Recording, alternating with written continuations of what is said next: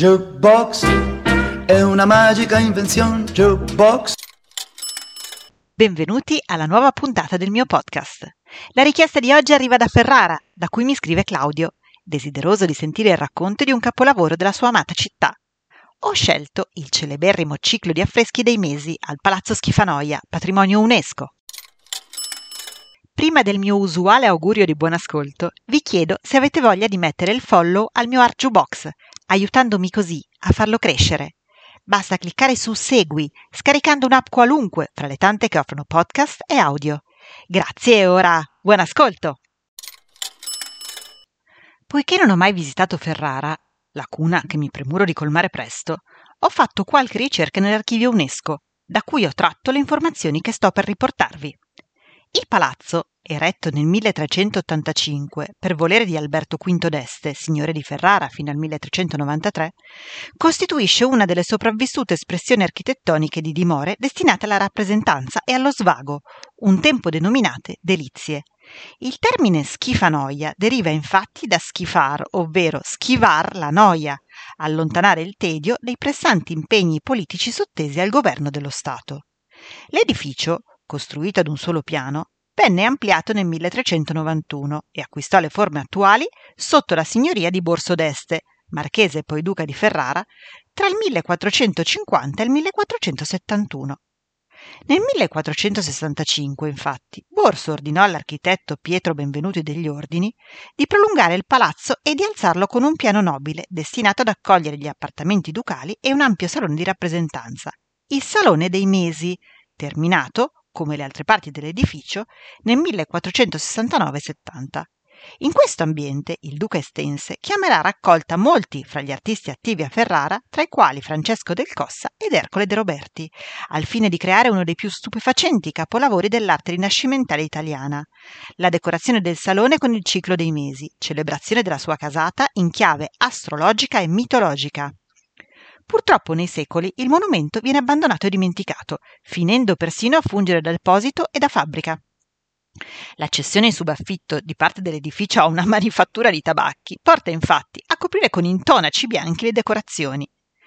La memoria delle decorazioni del salone non è però persa del tutto. A partire dal 1821, grazie alla curiosità e alla caparbietà del restauratore e pittore Giuseppe Saroli, cominciarono a riemergere le decorazioni quattrocentesche. La scoperta genera nuovo interesse attorno a Schifanoia e grazie anche a Luigi Caroli e a Francesco Avventi, nel 1840 le pareti settentrionali ed orientali sono pienamente visibili.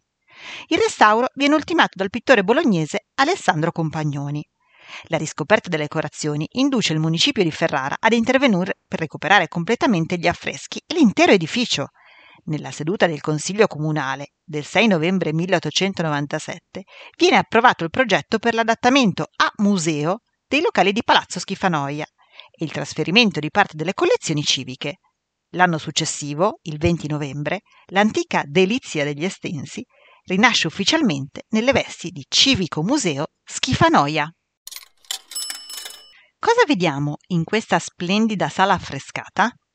Il ciclo di Schifanoia riprende un tipico tema del gotico internazionale, il ciclo dei mesi, che coniuga la celebrazione della sacralità dell'ordine cosmico con la quotidianità del lavoro agricolo. Lo si trova spesso anche nelle decorazioni esterne delle chiese romaniche, come la Porta dei Mesi nel Duomo proprio di Ferrara. Nell'arte gotico cortese, il ciclo perse in parte i suoi caratteri più marcatamente popolari e si arricchì di scene eleganti e di raffigurazioni fantastiche. A Palazzo Schifanoia gli affreschi dovevano anche celebrare l'investitura da parte di Papa Paolo II di Borso a Duca di Ferrara, programmata all'inizio del 1471. Egli infatti era figlio illegittimo di Niccolò III e l'investitura papale rappresentava l'ufficializzazione del suo rango e del suo ruolo. Volle quindi che in questo grande affresco laico emergesse il suo buon governo e la promozione delle tradizioni della cultura nel suo territorio di cui egli era molto orgoglioso. La solenne cerimonia di investitura era raffigurata, anticipando l'evento, nella parete sud con i mesi di gennaio e di febbraio, che sono però molto rovinati e quasi illeggibili. Assai meglio conservati sono gli altri dieci mesi, ad ognuno è dedicato uno dei settori delle pareti, divisi da colonne e cornici dipinte. Ogni settore è a sua volta diviso in tre fasce orizzontali, due più grandi in alto e in basso e una centrale più stretta, a sfondo blu. Il simbolismo vuole unire tradizioni mitologiche e culturali diverse. Lo zodiaco, ancora in uso oggi, che si pensa essere di derivazione medio orientale, la mitologia greca e ovviamente, sotto questi potenti auspici celestiali, la celebrazione delle azioni politiche e sociali di Borso, che così assurge, implicitamente ma non troppo, a ruolo eccelso. Infatti, ogni segmento ripresenta la medesima suddivisione. Nella fascia centrale compare il segno zodiacale del periodo, insieme a figure mitologiche di probabile derivazione medio orientale.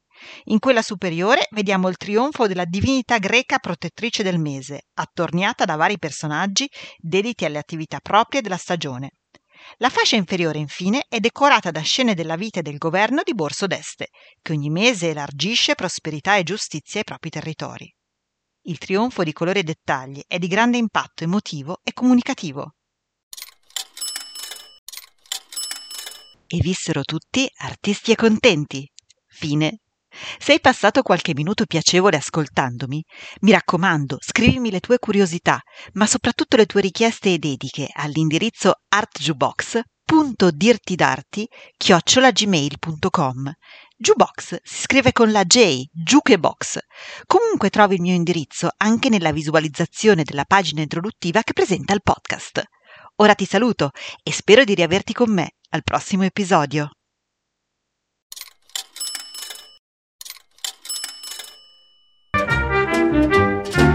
Jukebox. È una magica invenzione, jukebox